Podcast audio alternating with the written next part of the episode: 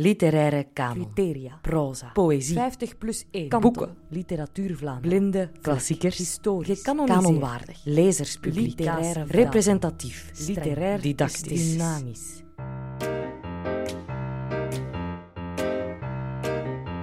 Dit zijn de Kanonconversaties. Een podcast van de Koninklijke Academie voor Nederlandse Taal en Letteren en Vlaams-Nederlands Huis De Buren. Dit is aflevering 1, het waarom van de kanon. Ik ben Anke Verschuren en ik ben nieuwsgierig.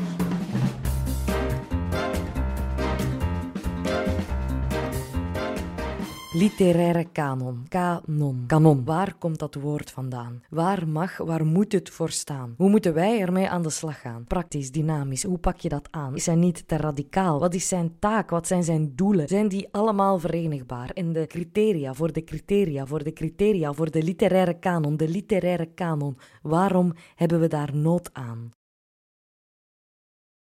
Ah wel, waarom we daar nood aan hebben, dat vind ik dus al meteen moeilijk, omdat ik ja niet goed weet wie we is of wie we zijn. En ik kan natuurlijk alleen maar voor mezelf spreken. En als ik dan voor mezelf spreek, dan moet ik wel zeggen dat uh, heel veel klassieke Nederlandstalige boeken die nu in de literaire kanon staan, dat die best veel voor mij betekend hebben. Wat eigenlijk niet onlogisch is gezien dat ik een masterdiploma Nederlands heb. Maar vooral de middeleeuwse exemplaren, want ik ben echt zot van Middel-Nederlands. Ik vind het ongelooflijk wonderlijk om te lezen, om te horen hoe dat die taal honderden jaren geleden gebruikt werd. Die verhalen en vooral ook gewoon eigenlijk al het idee dat die effectief verteld werden. Dat doet mijn verbeelding werkelijk op hol slaan, over kop gaan, zo hard dat het gewoon kriebelt in mijn buik. De achtergrond van mijn laptopscherm is ook eh, de miniatuur van het enige bewaarde handschrift van de Walenwijn. Dat is een Arthur-roman met een plot waar pakweg Christopher Nolan werkelijk van onder de indruk zou zijn. Waar ook geen enkele moderne escape room, ja, om een of andere reden vind ik dat er heel veel gelijkenissen zijn tussen middeleeuwse verhalen en escape rooms. Maar dus waar dat geen enkele escape room aan zou kunnen tippen. Maar het ding met die kantelkanon is ook wel dat ik daar ook heel veel in mis. Ik heb die lijst ehm, eigenlijk altijd zonder morren geaccepteerd en bijna begeerd zelfs. Maar nu vraag ik me ook wel steeds vaker af waarom eigenlijk die boeken. Hoezo de geschiedenis is wat ze is. Wie bepaalt dat dan, die blik? En, en kunnen we die niet toch verruimen? En welke boeken zitten er historisch nog verstopt? Dat lijkt mij dus heel spannend. En ook wat is de invloed van zo'n kanon? Of welke invloed wil die hebben? En is die niet veel groter dan eigenlijk wordt beweerd? En, en wat is nu eigenlijk, ja, ja, dan zijn we er terug natuurlijk. Wat is het waarom van de kanon? Voor al die vragen zijn er antwoorden, veel antwoorden. Meningen, uitspattingen, gevoeligheden, denkbeelden, oordelen, opinies, overtuigingen, inzichten, ideeën. En wellicht nog meer vragen. De enige manier om daarmee aan de slag te gaan is praten. Dus dat heb ik gedaan. Op een zonnige namiddag in een fel verlichte opnamestudio met plexiglas tussen ons in. Met Luc de Volderen. Ik ben uh, Luc de Volderen. Ik heb oude talen gestudeerd en ik ben uh, jarenlang leraar Latijn en Grieks geweest. Tot 31 december van vorig jaar was ik uh, hoofdredacteur en afgevaardigde bestuurder van de Vlaams-Nederlandse culturele instelling Ons Erfdeel. Ik ben lid van de Koninklijke Academie voor Nederlandse Taal en Letteren en lid van de Kanoncommissie. En daarom zit ik hier. Maar boven alles wil ik een goede essayist zijn en op een vrolijke avond via Zoom met 722 kilometer tussen ons in, met Christian Ronda. Ik ben Christian Ronda. Ik ben schrijver, vooral van korte verhalen en wat non-fictie. Ik uh, kom uit Nederland. Ik woon nu in Berlijn en ik heb uh, voor het Canon-project een pleidooi geschreven waarin ik het idee van de kanon wil bespreken en een uh, lans wil breken voor Hugo Raas, de vatsige koningen. Wat deze heren allemaal hebben gedacht en vooral gezegd tijdens onze gesprekken, dat kom je nu te weten.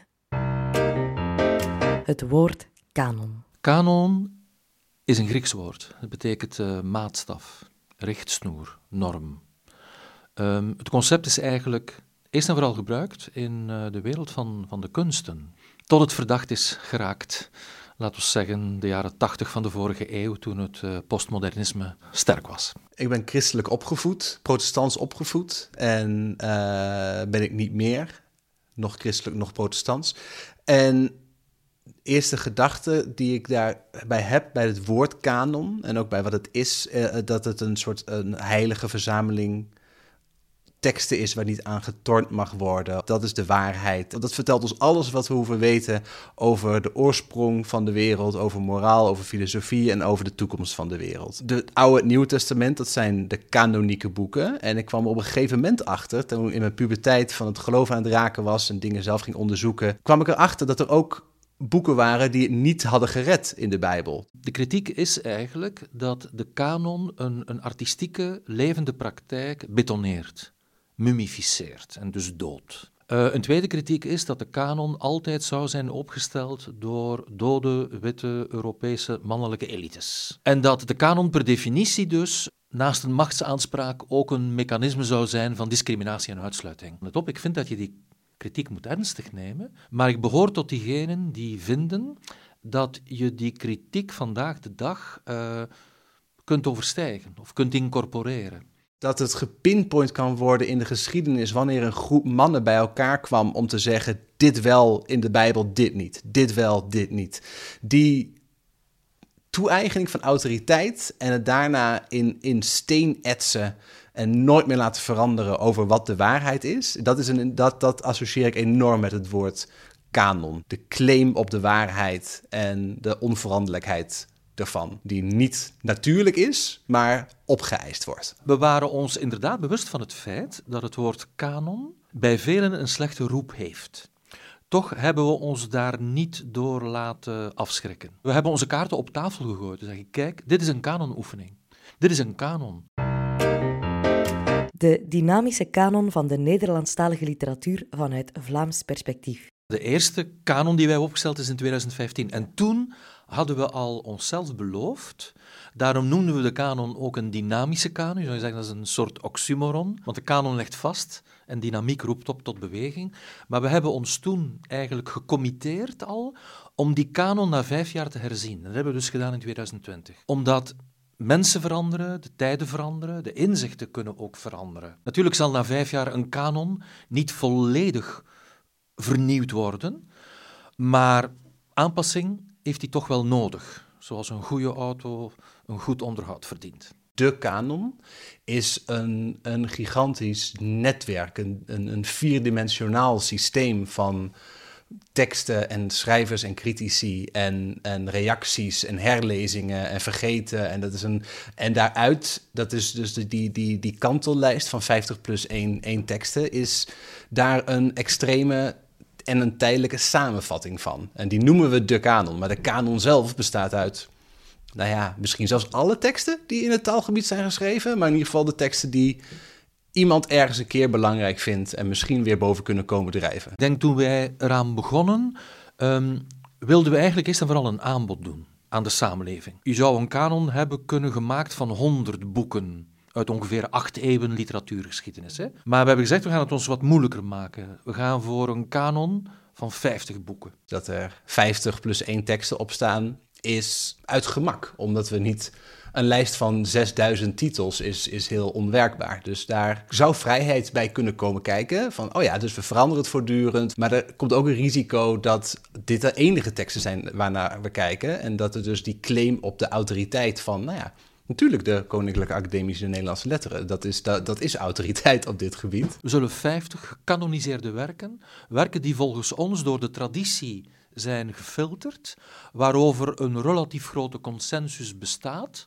Uh, die kanon willen wij presenteren, opnieuw afstoffen, onder de aandacht brengen. Eigenlijk vanuit het besef dat die klassieke historische traditie juist uit het gezicht is verdwenen de taken, de doelen, de rol van de kanon? Voor mij is de kanon het gesprek over de kanon, de discussie over de kanon, zelfs de ruzie over de kanon. Maar er moet eerst iets zijn om een gesprek op gang te brengen, om een discussie te voeden en zelfs om een ruzie gaande te houden. Boven alles, als we kijken naar de, de, de, de toekenning en ontkenning van waarde, dat die rol van de kanon, zou ik willen zeggen dat het een maatschappelijk gesprek is.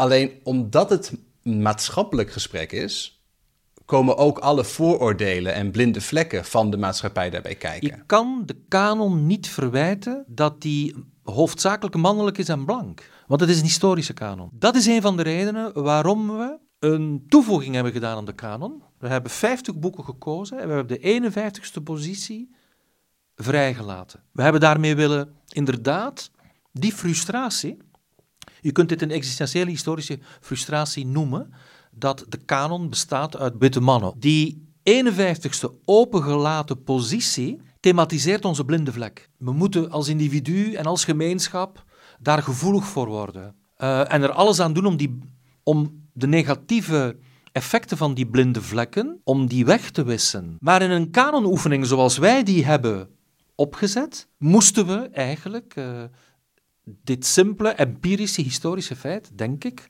uh, grotendeels aanvaarden. Sommige boeken zijn beter dan andere boeken. Maar dat is, dat, die bewering alleen al is een beetje vreemd. Want ik geloof het wel, zeker wel. Maar wat ik goede boeken vind, hoef jij geen goede boeken te vinden. Dus dat is het gesprekgedeelte. Maar als dat beperkt wordt en nou ja, mensen geen stem krijgen in dat gesprek of overschreeuwd worden in dat gesprek, dan, dan blijft die kanon of blijft dat, dan blijft dat beperkt tot dezelfde dingen, maar kan het wel blijven doen alsof het een neutraal instrument is of iets dergelijks. Dus dit hele project om over de kanon te praten, ik heb er meer en meer over nagedacht. En ik, ik, ik raak er meer en meer mee in de knoop van, oké, maar waar is het nou eigenlijk voor? Inspireren.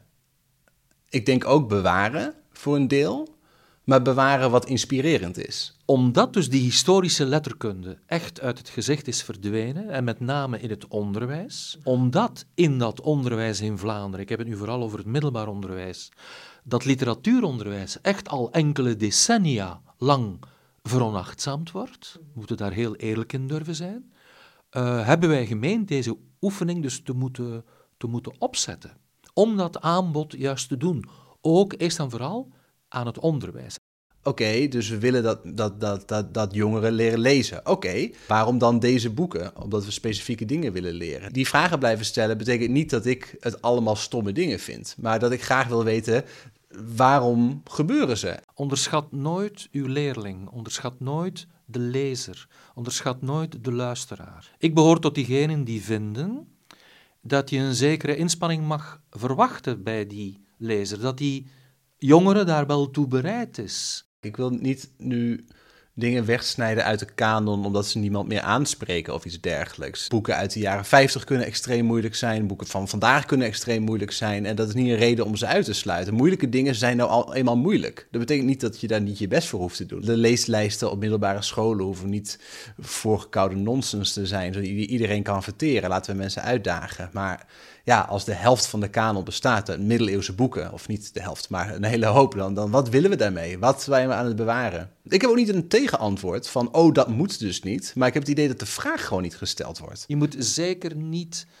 uh, in de leefwereld gaan treden van jongeren als je lesgeeft. En dat, met een kanon doe je dat dus ook a priori niet. Je biedt iets aan wat niet of minder bekend is. Wat zelfs in een zekere mate vreemd kan zijn. U kent dat beroemde citaat waarmee een roman begon in de jaren 50. The past is a foreign country. They do things differently there. Ik geloof nogal sterk dat het verleden een vreemde wereld is, waarvan je de codes moet leren kennen. Het is in de literatuur niet anders. Je moet om die historische klassieke literatuur, om je die eigen te maken, moet je ook ingewijd worden in de context, maar ook in de codes, de retorische, poëticale codes van die literatuur, om ze te kunnen appreciëren. Een kanon kan daar een rol in spelen. De criteria voor de criteria voor de criteria. Het eerste en het belangrijkste criterium, maar niet het enige, maar het belangrijkste criterium dat ons uh, richtsnoer was bij de keuzes, is een literair-esthetisch criterium. Natuurlijk, in tweede instantie kan ook een cultuurhistorisch belang van een boek een belangrijke rol spelen. Ik geef direct een voorbeeld. Ik leg een kaart op tafel, uh, De Leeuw van Vlaanderen van Conscience. Je kunt dat boek moeilijk uh, aan de kant laten, vonden we omdat het in het collectief geheugen een soort iconische status heeft verkregen. Die verknoping van de cultuurhistorische en literair-esthetische, die vind ik in, in de kanon en eigenlijk in alle ranglijsten, vind ik die heel ingewikkeld. Ik denk dat we niet boeken moeten uitkiezen omdat ze nou eenmaal heel goed vertellen over een bepaalde periode. Ik denk niet dat dat het belangrijkste is van de kanon. Voor mij gaat literatuur vooral over over de esthetische kwaliteit. En over, nou ja, wat wel gewoon eigenlijk in een platgetreden uitspraak, wat het betekent om mens te zijn. Natuurlijk wil ik overal weten hoe het was om mens te zijn, maar het moet heel erg goed verteld worden. En het moet, daarom moet het in, voor mijn gevoel, in de kanon staan. Heel veel van de boeken die nu op de lijst staan, lijken erop te staan, omdat het ondenkbaar is voor een literatuurhistoricus om ze eruit te gooien. En ik zou het veel makkelijker vinden om ze eruit te gooien. En andere boeken ervoor in de plaats te stellen. Het moet gewoon een goed boek zijn. Zoals Oscar Wilde zei: There is no such thing as a good or a bad book. Books are well written or badly written. Het gaat om de kwaliteit van de formulering, van de taal, van de stijl. Het gaat om kunstwerken. En literaire kunstwerken verleiden de lezer en blijven overeind omdat ze stilistisch uniek zijn. Dat er zoveel boeken in staan die gewoon bekend lijken te zijn omdat ze bekend zijn. Bijna letterlijk zeggen ze dat ze niet zoeken naar vergeten pareltjes. Daar gaat de kanon niet om. Maar een klassieker is niet een klassieker omdat het het beste boek van dat decennium was. Een klassieker is een klassieker omdat wij er een klassieker van gemaakt hebben. Het eerste moderne proza geschreven in onze taal in uh, de jaren 60 van de 19e eeuw, dat was de Max Havelaar van, van Multatuli. Dat, dat, dat frisse, dat dansende, nog altijd vind ik, eh, springerige, uh, ritmische proza van, uh, van Multatuli.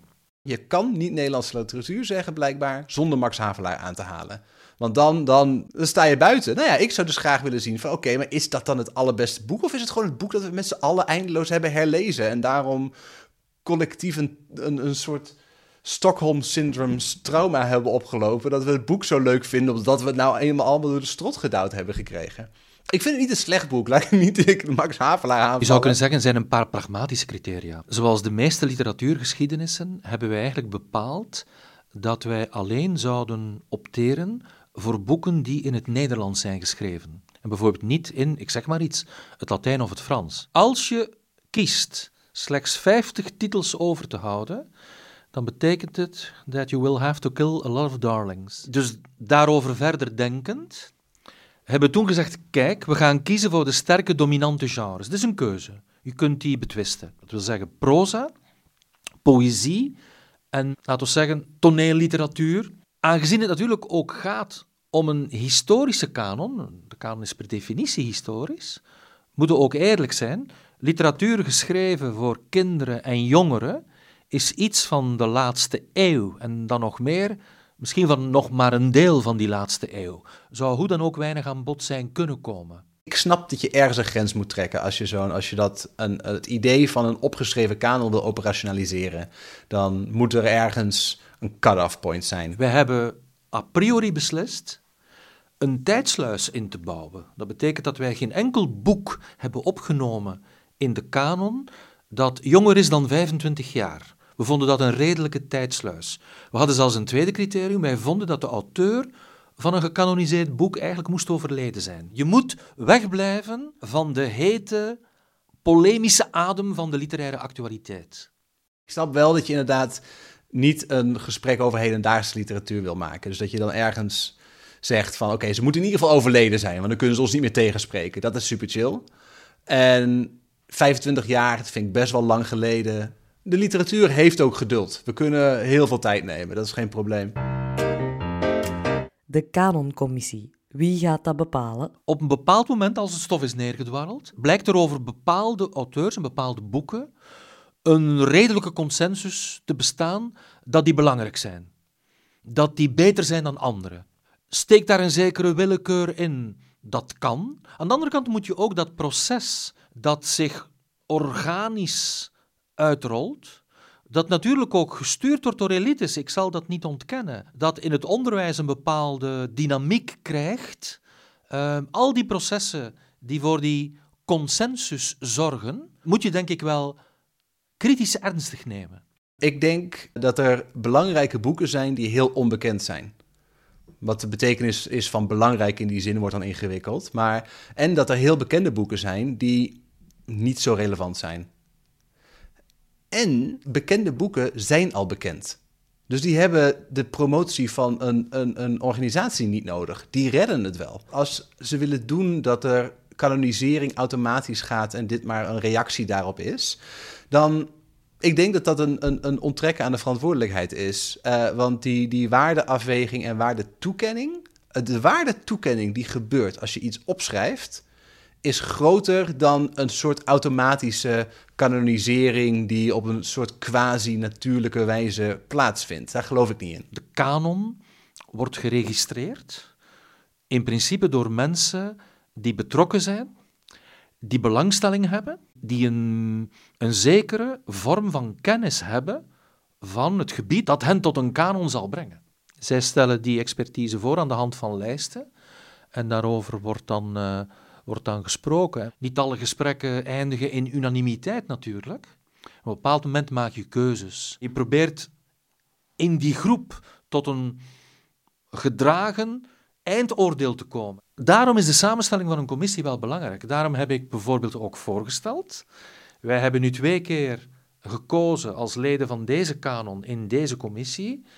Ik zal in elk geval nu ontslag nemen uit deze commissie, omdat ik vind dat de commissie die binnen vijf jaar deze kanon tegen het licht houdt, toch voor een belangrijk deel misschien niet voor 100%, maar toch voor een, moet een zekere continuïteit ook zijn, maar toch voor een belangrijk deel bestaat uit andere mensen. Je zou kunnen zeggen dat elk commissielid heeft één perspectief, het zijne of het hare. De, de verbreding, de verruiming, de wijziging van die perspectieven zal al een ander totaalbeeld opleveren.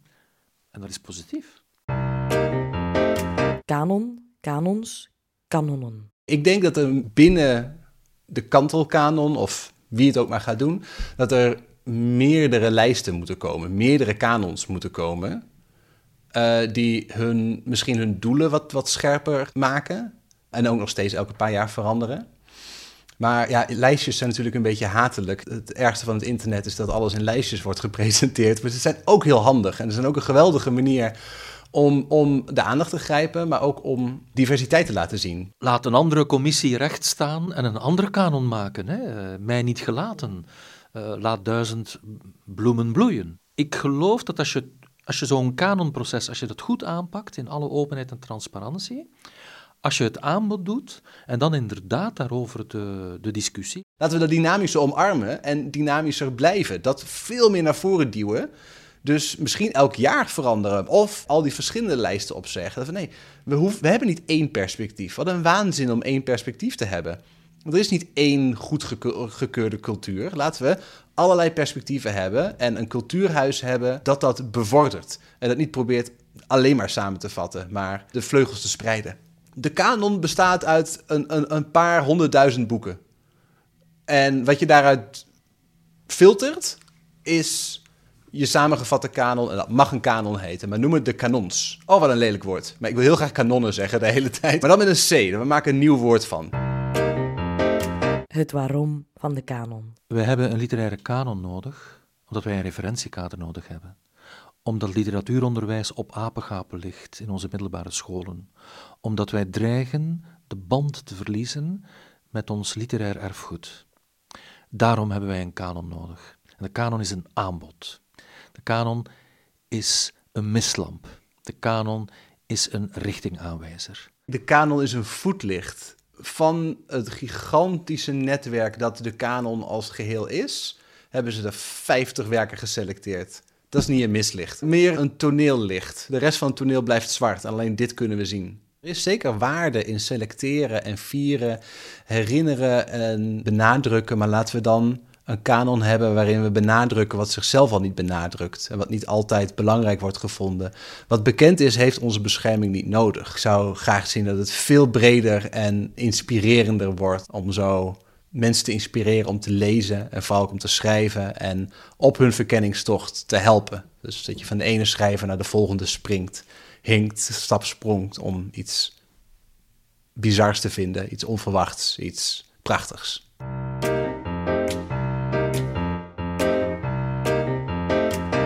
Ik onthoud dat kanon oorspronkelijk maatstaf betekent of richtsnoer, maar dat het ook wel de connotatie heeft in steen geëtst. En ja, in dit geval is het eigenlijk gewoon een lijst met boeken die om de vijf jaar verandert, of misschien elk jaar. Een lijst, maar eigenlijk is het een aanbod. Altijd nieuwe kaarten op tafel, maar binnen dezelfde spelregels. Een samenvatting van een samenvatting van een netwerk, een mistlicht of een voetlicht Maar sowieso is er een blinde vlek waar er dan ruimte is voor een maatschappelijk gesprek, een discussie of zelfs een ruzie. Ik onthoud bewaren wat inspirerend is. Books are well written, are badly written. En ik onthoud ook bekend zijn, bekend blijven. Maar evengoed lijstjes, lijstjes, lijstjes, kanon, kanonnen, laat duizend bloemen bloeien. Misschien zodat iedereen zijn of haar of hun boeketje kan plukken. Maar dan vraag ik mij alweer af, zijn er ook bloemen, of al ja, boeken dus eigenlijk, die op een bepaald moment uitgebloeid geraken? Moeten we daar dan ook een lijstje voor maken? Of moeten we gewoon blij zijn met de kanon die we hebben en die eigenlijk ook heel mooi is? Moeten we die vasthouden en een beetje aanvullen? Of net volledig loslaten en opnieuw beginnen? Of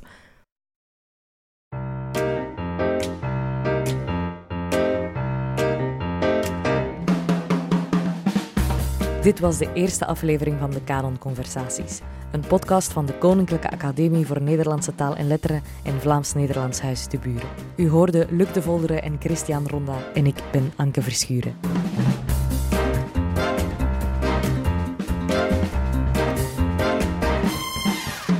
De huidige literaire kanon bestaat uit 50 boeken en één blinde vlek. Van die 50 zijn er amper 5 geschreven door een vrouw.